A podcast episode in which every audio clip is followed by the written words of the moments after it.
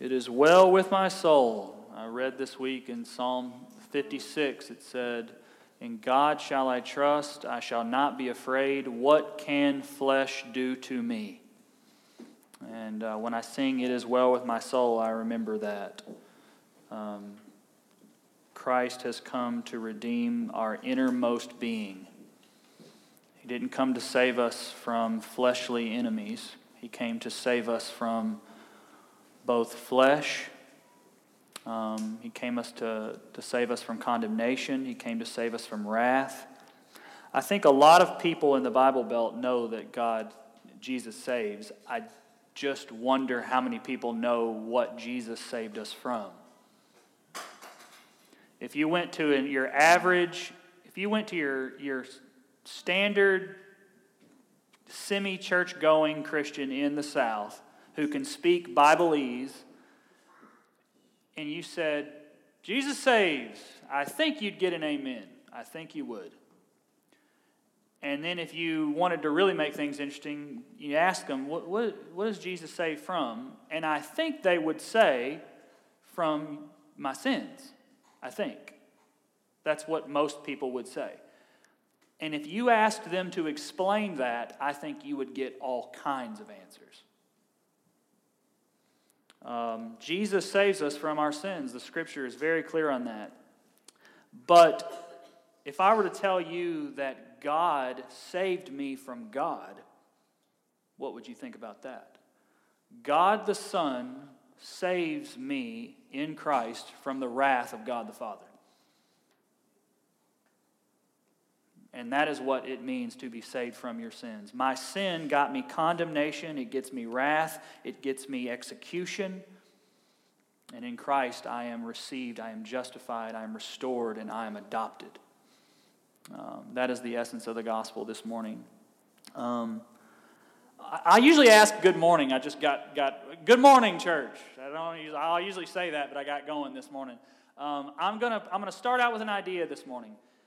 I was born male.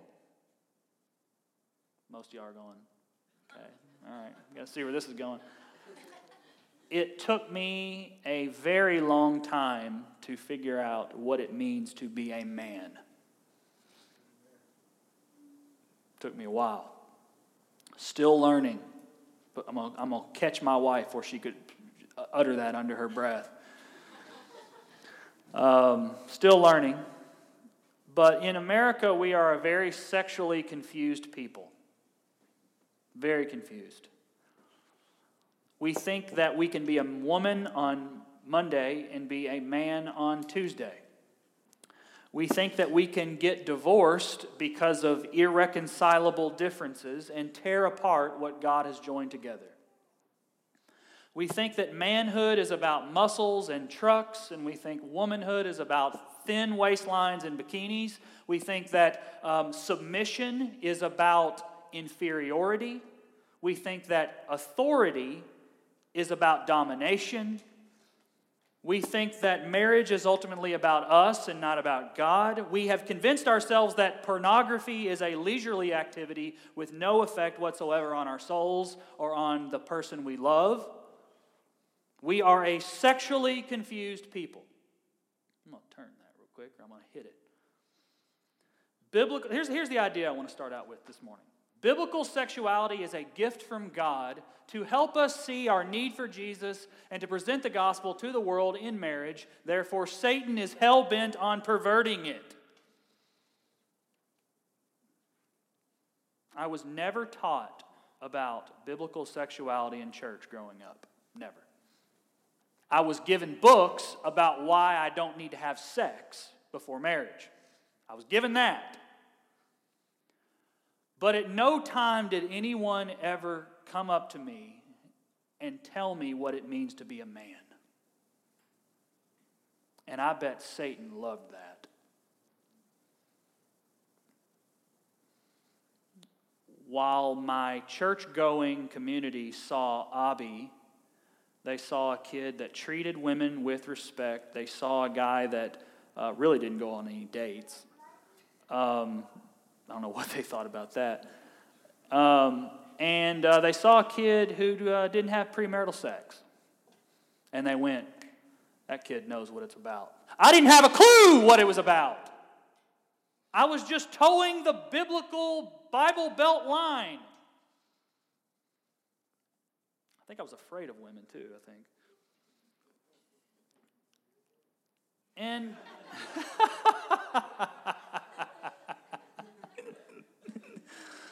oh, man. And, um, you know, I think I know why I wasn't taught about biblical sexuality. The leaders at my church, and I'm not bashing my church here because there is no perfect church, and my church did a lot of good things. But the leaders at my church were so careful to protect me from the evils of sex, the pervasive evils of sex in our surrounding cultures, something they should be doing, the church, I mean, that they forgot to teach me something as simple as, Abby, here's what manhood is. For years, I was always hearing, This is bad, Abby, stay away from this. At no time did I ever hear, This is good, Abby, abide in this. And here's a thought this morning the church will never know why sexual, sexual immorality is so evil until it is shown why biblical sexuality is so good. It is good. He saw that it was good. It is very good. Well, what's so good about it? Good for you, God. I'm glad you were happy with it. No, if God says it's good, it is the best kind of good. And I'm afraid that millions upon millions of men and women have no idea why it's so good. The Bible has plenty to say about what it means to be a man and what it means to be a woman. So if you'll, if you'll turn your Bibles to Genesis chapter 2, verses 4 through 25. Genesis chapter 2, verses 4 through 25.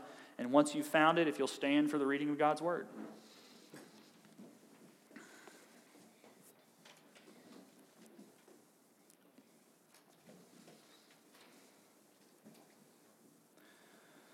and Moses writes by the, by the Spirit. These are the generations of the heavens and the earth when they were created, in the day that the Lord God made the earth and the heavens. When no bush of the field was yet in the land, and no small plant of the field had yet sprung up, for the Lord God had not caused it to rain on the land, and there was no man to work the ground. And a mist was going up from the land, and was watering the whole face of the ground. Then the Lord God formed the man of dust from the ground, and breathed into his nostrils the breath of life and the man became a living creature. Verse 8. And the Lord God planted a garden in Eden and in the east, and there he put the man whom he had formed. And out of the ground the, Lord God made to spring up every tree that is pleasant to the sight and good for food. The tree of life was in the midst of the garden, and the tree of the knowledge of good and evil. A river flowed out of Eden to water the garden, and there it divided and became four rivers. The name of the first is Pishon. Pishon it is one that flowed around the whole land of Havilah, Havilah, where there is gold. And the gold of that land is good. Bdellium and onyx stone are there. The name of the second river is the Gihon. It is the one that flowed around the whole land of Cush. And the name of the third river is the Tigris, which flows east of Assyria. And the fourth river is the Euphrates. The Lord God took the man and put him in the Garden of Eden to work and keep it.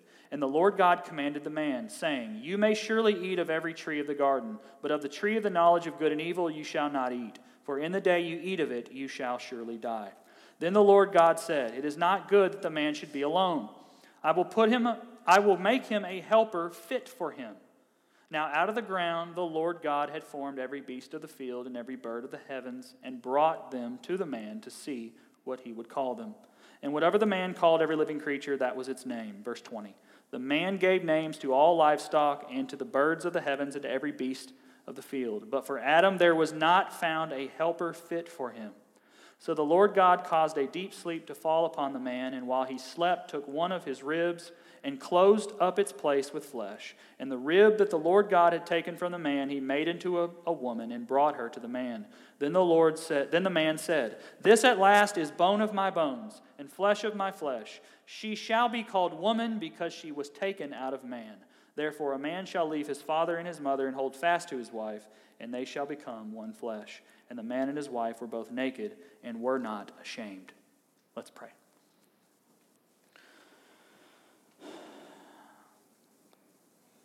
God and Father of our Lord Jesus Christ, we want to make much of you this morning. We want to exalt you on high. We want to bless your name. Hallowed be your name. Father, we're here to worship you. Father, this morning we praise you because you have given us hearts of flesh, not of stone. Given us a spirit of love and not of fear. Father, in Christ we are blameless we're counted free. And Father, you have embedded the message of the gospel, that, that very news, the news that we are saved.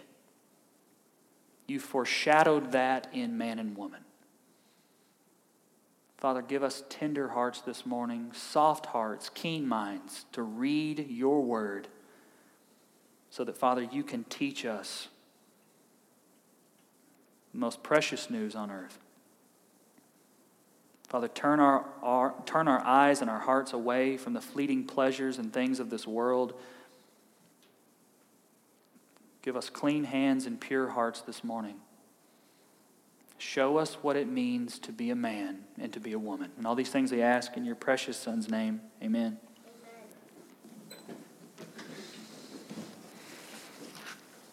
Here's what I'm trying to say. Although Adam and Eve are set atop God's creation, ruling over it, their manhood and womanhood are designed to teach them that they are not self sufficient. Ultimately, embedded in their sexuality is the message of the gospel. I'm going to read that one more time. Although Adam and Eve are set atop God's creation, ruling over it, their manhood and womanhood are designed to teach them that they are not self sufficient ultimately, embedded in their sexuality is the message of the gospel. So, Genesis 2 is pretty remarkable for how descriptive it is. It's not like Moses said, there was a bunch of trees, there were some rivers, uh, there were two people, yada, yada, yada. This is what God did. No, he actually gives names. Um, I'm not sure about the mists popping up out of the ground. I think of it, when I read that, I think of like the Brave Stadium, them like, you know, the little things that come out and water the turf. Um, came out, I mean, that's pretty much what I think about. God is, God is mar- remarkable. He is watering the earth with mist from the earth. He takes the dust of the earth and breathes life into man. He plants a garden in the east. There are rivers flowing everywhere. This is a kingdom. God is the king, Adam is the prince. And then he's got two commands for Adam work the garden and don't eat the fruit. Verses 15 through 17. Let's read those real quick. The Lord God took the man and put him in the garden of Eden to work it and keep it. And the Lord God commanded the man, saying, You may surely eat of every tree of the garden, but of the tree of the knowledge of good and evil you shall not eat. For in the day that you eat of it, you will surely die. So, forever, as long as Adam lives, he will dwell with God. He will rule over everything. He doesn't even have to farm the land, he just picks and eats. And he works the garden and has dominion. What a life! Adam, here you go. It's all yours. I mean, it's mine, but you rule it for me. Adam is God's vice regent to rule over everything God has made. I think that's a good way of putting it. But there's one thing that isn't good. Day one, day two, day three, day four, day five, it is good. Day six, it is very good. But one thing isn't good. What is it? He's alone. Verse 18. I don't know if I put that up or not. Did I not? Let me just read it. Then the Lord God said, It is not good that the man should be alone. I will make him a helper fit for him. Man is, yeah, there it is. Man is not created to be self sufficient. Men who are married in this room, marriage is designed to tell you you are not sufficient. Marriage is by design supposed to humble you, and if it doesn't, you ain't doing it right. God makes a helper for Adam. This is going to be someone who is equal with Adam, but different. How do we know that? Because she's not just different, she's what? Fit for him. She's fit. Woman is created for man. Okay? That's kind of a radical statement today. A lot of people don't like that. What do you mean, woman's made for man? Well, Paul even cements it in 1 Corinthians. Here's what he says For man was not made from woman, but woman from man. Neither was man created for woman, but woman for man. Women, you would not be here if it weren't for men. Hold on. Okay, make sure. Hold on. Men, you wouldn't be here if who didn't bring you into the world? A woman.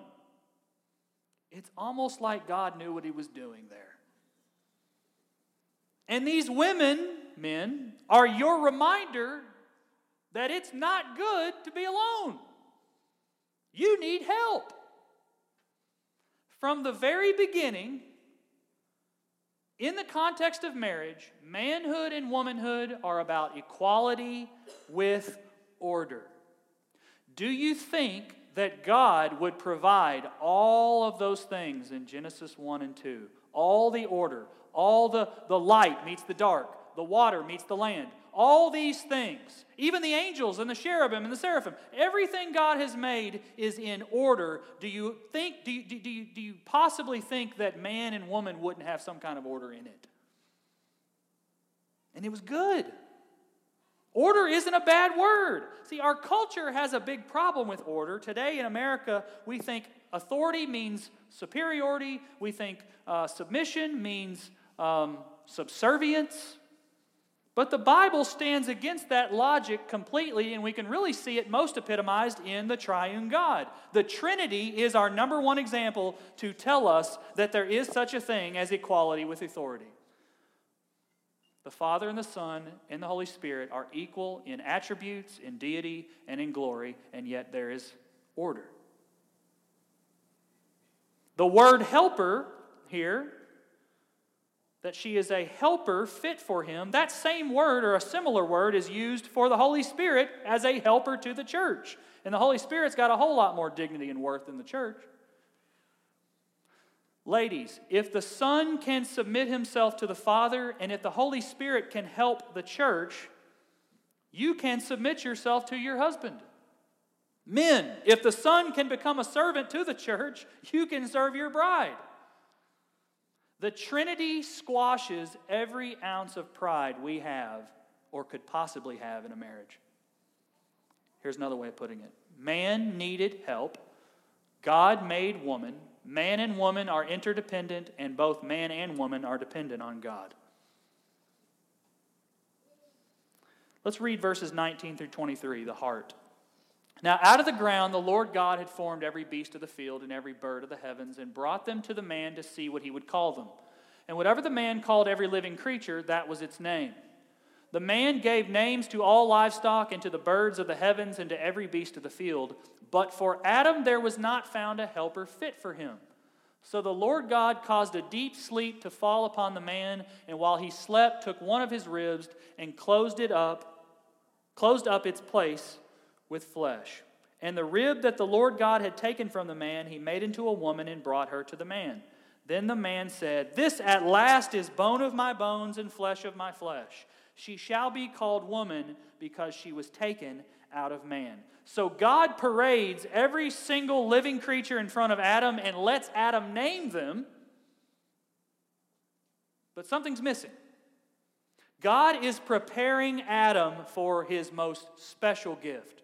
He is preparing Adam for something that is fundamentally and categorically different than animals. He brings every animal to Adam and lets them name them, but the problem is that animals are good companions, but they're not fit for Adam.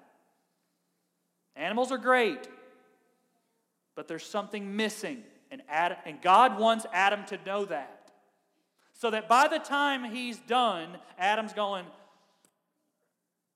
ah. He wants Adam to feel the need. He wants Adam to feel the longing. So he causes a deep sleep to come upon Adam. He takes one of his ribs, closes it up, makes a woman, and it's like it's like Christmas morning. Adam's like, Adam, hold on. Here we go. Come on. What's up? what, what, what? Hey, here she is. That, that's mine. Yeah. And you can name her. Really? And Adam says, Well, she's like me, but she's different. I'm Ish. I'll call her Ish Ah. I'm a man. She's a woman. My favorite two words in this passage are at last. He says, At last is bone of my bones, flesh of my flesh. She shall be called woman because she was taken out of me. Man.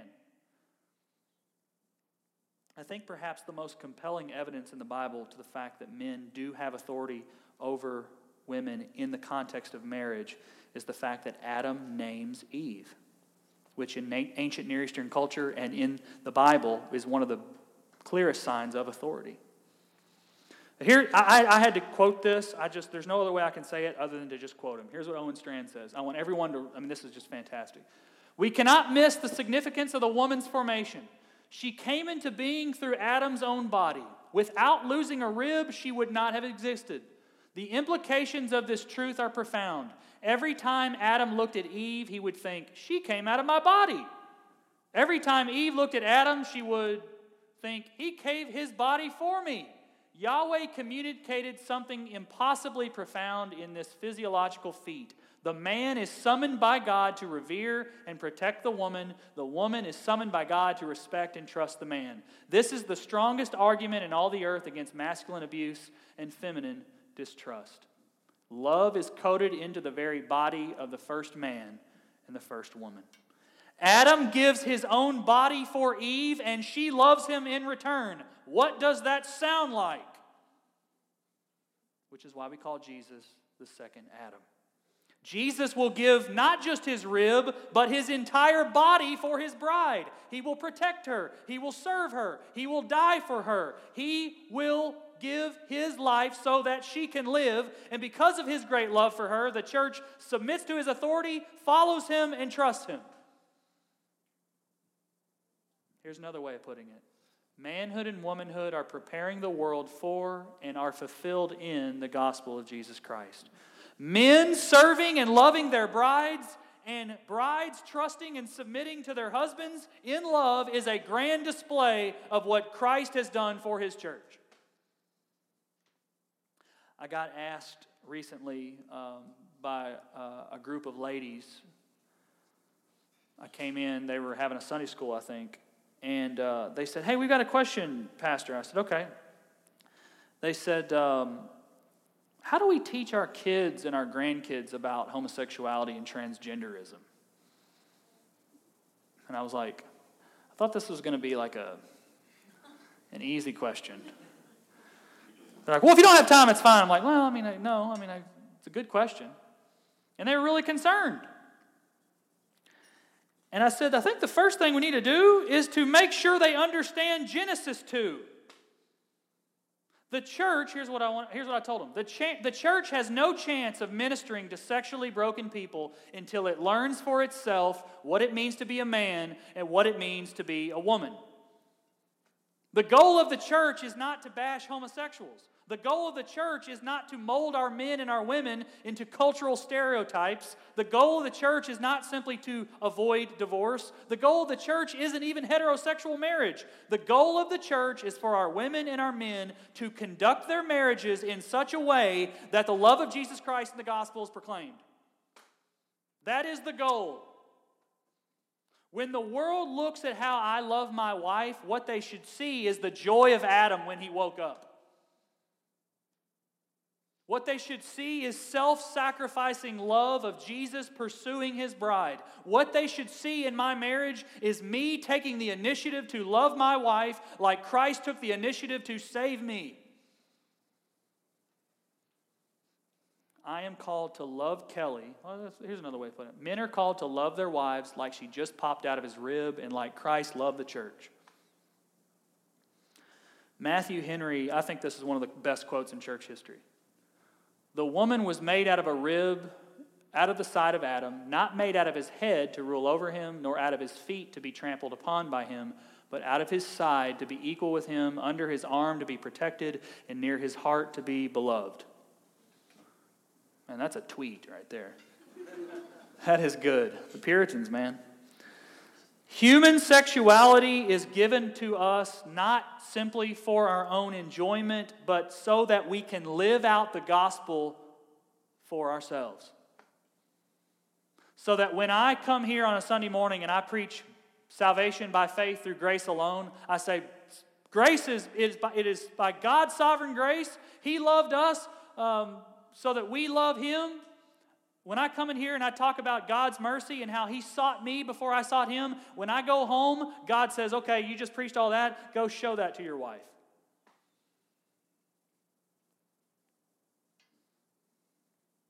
Manhood and womanhood are not artificial categories. They mean something. If you're a woman today in this room, God made you so with a divine purpose and meaning. If you're a man in here, you were created with a purpose. Even if you're not married, even if you're not married, I know men can be protectors and servants, and women can be helpers. We have plenty of people in this room right now who aren't married who fulfill those roles in some way. Right now, we're experiencing a sexual revolution in our culture. I mean, we are. We're in the middle of a sexual revolution. Uh, and, I, am I'm not being exaggerative when I say that. Um, it's amazing today what our world thinks a man and a woman is. Men want to be women, women want to be men. Couples get married for 20 years. Here's a new one. Couples can be married for like 20 years and they don't want to have kids now because it limits their freedom. That's a part of it. Divorce is rampant. And a lot of people are going, Pastor, why is, why is all this happening? LGBTQ, uh, homosexuality, transgenderism, I, am scared. Liberals are taking over. It's, it's, it's in the world I grew up in. I want the good old days. Why is this happening? Well, here's, here's, what I, here's what I have to say. When men in the church stop serving their brides, when women in the church stop submitting to their husbands, when the church forgets why marriage exists and detaches the message of the gospel from marriage, when couples get divorced because they value their own happiness over Christ's faithfulness, can we really be surprised when we think that manhood and womanhood are now negotiable?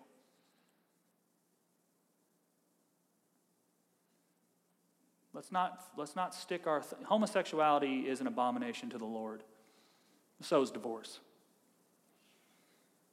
And we got really too comfortable tearing apart what God has joined together. We got way too comfortable as a church letting men think that manhood was about muscles.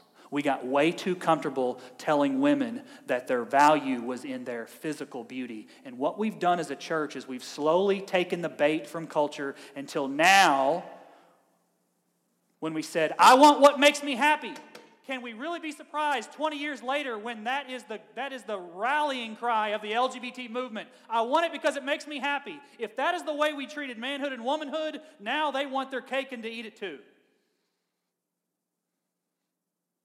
And we don't fight homosexuals. We don't bash transgender people. The greatest weapons that God has given us against homosexual culture today are godly marriages that reflect the love of the gospel.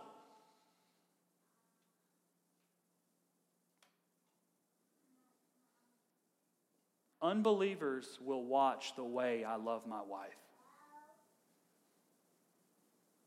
And in our culture today, if I were to walk up to a feminist and I would go, hey, um, I've got authority in my home. That means I got authority over my wife. What do you think she would say? Uh, thank you, bigot. You're archaic. You're a barbarian. You're a, you're a misogynist. Abby, you are the problem with our world today, thinking that you have authority over women. Get out of here. But what if I invited that woman into my home? What if I brought that woman into my home and I let her see me wash the dishes for my wife? What if I brought that woman into my home and let her see me mop the floor? What if I let that woman into my home and let her see me write love letters to my wife? I wouldn't let her read them, but what if I let that woman see how I bless my wife, how I ask her how she wants to feel loved, how I study my wife, how I meet her needs, how I listen to her, how I watch the shows she wants to watch? I think after a while, if that feminist watched me love my wife with gospel love, I don't think she would have a problem with gospel authority. The problem isn't that we hate authority. The problem is we've been given such a worldly view of authority that now we don't even know what it looks like when we actually see it. And that is why when I want to become a good husband and I want to know what marriage is and when I want to know about what it means to be a man, I don't take my cues from the world. I have to go back to the gospel of Jesus Christ. How do I love Kelly? How did Christ love his bride? He cherished her, he nurtured her, he pursued her, he seeked her, he wooed her. When we take our wives for granted and we demand that they do things for us before we start doing things for them, we tell a lie about the gospel we believe. And we prove whether we believe in Jesus by the way we love our brides. Here's something hard to hear. Getting married to someone and going on a honeymoon is no guarantee that you love that person unconditionally. I think our culture has proven that. But being married to a person for 30 years, let me be careful here. I applaud that, but that is no guarantee that you've been faithful to the gospel. It is time to do away with cultural stereotypes and come back to the gospel as our blueprint for marriage. So here it is. I'm going to answer I'm going to try to answer as best I can what does it mean to be a man and what does it mean to be a woman? I remember in school sometimes I would need to find an answer to a question. And there'd be books this big. And I'd go, just give me the answer. Come on. What? Just, never answer the question. So I don't want you to say that about my sermon this morning. So I'm going to try to answer right now as best I can, and it's hard. What does it mean to be a man, and what does it mean to be a woman? Because if being a man is being really strong and really masculine, then that means Franklin is more of a man than I am. If it means like building things with your hands, Ben is more of a man than I am. If it means good looks, Josh Danforth has me beat. If those are things that make a man, then I'm done. If it's money, then my goodness, I ain't been a man ever. What does it mean to be a woman? Is it just physical beauty? Is it self confidence? Is that what it is? Is it education? Is it good family values? What does it mean to be a woman? I'm, I'm telling you right now, has it, how many times, and I bet you could name in one hand how many times you've actually tried to define that. It's a very interesting question, and it's an important one. And here's another thing being a man and a woman is not dependent on being married. If that's the case, the Apostle Paul or Jesus Christ. So, as best I can, first, what does it mean to be a man? Well, in, when I answer that, what's the first thing I'm going to go to? Come on, if you've been listening. The gospel. Okay? The second thing, I'm going to go to the garden. So here's how I would define it. I, I can't define it, but I'm going to I'm going to I'm going to see what distinguishes and how I would know. True manhood gladly assumes self sacrificial responsibility after the example of Adam in Genesis 2, and most ultimately, like Jesus Christ loved the church. That is about how, that is the best definition, broadly speaking, I can give. And, and here's, here's the reason I gave every thought to every word gladly. You got to do it with joy. You got to lead your bride. Jesus Christ didn't come up to the church be like, get over here, I must save you for your sins. Come on. Good. You can go to heaven now. Don't talk to me ever again. Self sacrificially. Jesus gave his own life. I got to go to the I got to go and give my life for my bride like Jesus Christ did for the church. Responsibility. Every man loves authority, but you don't like responsibility, do you? Our flesh doesn't. And I take my cues from what Jesus did and what Adam was supposed to do. And we're going to find out next week how he didn't do that. Okay, what does it mean to be a woman? This one's harder because I'm not one. But in some ways, I don't need to be one, do I? Here it is. True womanhood is marked by humble, submissive spirit of helping, serving, and trusting after the example of Eve in Genesis 2, and most ultimately like the church submits to the Christ. I'm opening, I'm open to being critiqued after the service if you disagree with that. But here's the thing I'm only drawing that from the gospel itself. And some of these apply to both men and women. It's not like women have a monopoly on being humble, but that's entailed when men die for their brides. But what we see in Eve is submitting to the authority of Adam, and what we see in the church is submitting and gladly, humbly, trusting, and following Christ. Do you know what that tell? Now you know what that should tell? We should go down to Newton County High and, and say that to what, what, what our young men and young women think today. How radically different that is. You know, you know why? Because women have been fed, I'm going to talk, pick on women for a second.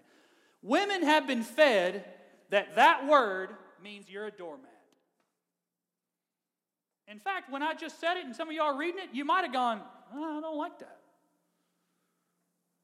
Well, that's because you've taken your cues from the culture and not from the gospel. You know, my wife, I have authority over my wife. And I would assume, if you know my wife, that she's not a doormat. She's actually kind of sassy. She becomes herself by me having authority over her and loving her and serving her as if I were Christ and she were the church. So let's go with the final two verses, verses 24 through 25. Therefore, a man shall leave his father and his mother and hold fast to his wife, and they shall become one flesh. And the man and his wife were both naked and were not ashamed. Let's pick those two apart. Not ashamed. I am not ashamed to have authority in my home. I'm not. If it was good enough for God, why isn't it good enough for me? And here's another thing I'm not ashamed because I have the opportunity to portray and depict the message of the gospel in my marriage. Naked and unashamed, things were good. I am not ashamed to be able to tell the world what Christ did for me in the way that I love Kelly. And another one, one flesh. I will never ask anyone in here who's married, I will never ask, I will never come to a spouse and tell you not to tell your other spouse. I won't do it. Now, I'm, I'm, not saying it's a sin if you do. I just won't ask you to do that. And the reason I don't do that is theological. If you are one flesh with your bride, I'm not going to ask you to live out a schizophrenic marriage. you are one, you're one with her. And here's another thing every time the one flesh union, that means I have never actually won an argument with my wife. Men, raise your hand if you've ever felt good after having an argument with your wife and winning. You never have. Why is it? Because after you get that word in, you're like, ha, I feel like not good. That's because after you had a fight with your other half, you kicked yourself because you're one flesh. Why is it? That's because when Christ saves his bride, he becomes what with her? One. He gives he gives the church all his best gifts. Christ gives himself to his church, and Christ unites himself with his church by his Spirit. So that forever in heaven, that bond, when we say in Romans 8, what can separate us from the love of God? The answer is nothing. How great is the love of Jesus? That's what marriage should let us. At the end of the day, when Kelly and I, when death do us part, sorry, that's really morbid, but I should go, one, I didn't deserve my wife's love, but oh, how good Jesus is. I want to conclude. When Kelly and I die, we will not be married. That's hard to hear. Christ is very explicit, Matthew 23, about the fact that we're not married in heaven. Why is that? Because marriage is only given to us so that we can foreshadow the eternal wedding with Christ forever in heaven. That's why the people who are not married in here, eternally speaking, you're not missing out. Because earthly marriage is but a foretaste and a practice session preparing you for your eternal wedding with the bridegroom. Which is why Paul said, you know, I, that marriage is a good thing, but I don't need it. But on the other hand, the last slide I wanted to say was marriage is a training ground for our eternal wedding with Jesus and a proving ground for our faith. No one in here has sanctified me and shaped me like Kelly, and that's by design. If you this morning you're going, man, this is kind of deep. I've never really thought about this. Well, you're a man, ain't you? You're a woman, aren't you? We need to think deeply about what it means to be a man it means to be a woman. If you've never given thought to this, think about this. The gospel of Jesus Christ shapes who we are and how we live our lives as men and women. And if we are not taking our cues from the gospel, we have no idea what it means to be either one. The gospel saves and the gospel trains.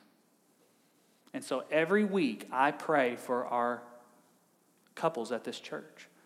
Not just that they would stay married, although I do pray for that, but that they would stay married and they would stay sanctified. So, this morning, I want us to give really a lot of thought to what it means to be a man and be a woman. Satan does not want you. He wants to, he wants to cloud your mind and to blind your eyes to the beauty of manhood and womanhood. Jesus says, You know what it means to be a man? Look at what, my, look at what I did on the cross. Women, do you want to know about what it means to be a woman? Look at the gospel. The gospel is all we need to be godly men and women in the church. Let's pray.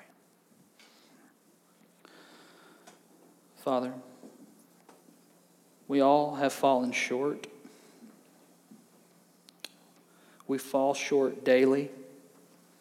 We are unworthy of your love. Father, we ask humbly, hear our cries this morning. Turn your ear to our call. Father, hear our pleas for mercy. Show us what it means to live as godly men and women. We need your grace. We need your kindness. We need your guidance. Father, I pray that the men in here can live sac- self sacrificially as responsible image bearers of God, and that the women in here that they can be helpers and they can be servants.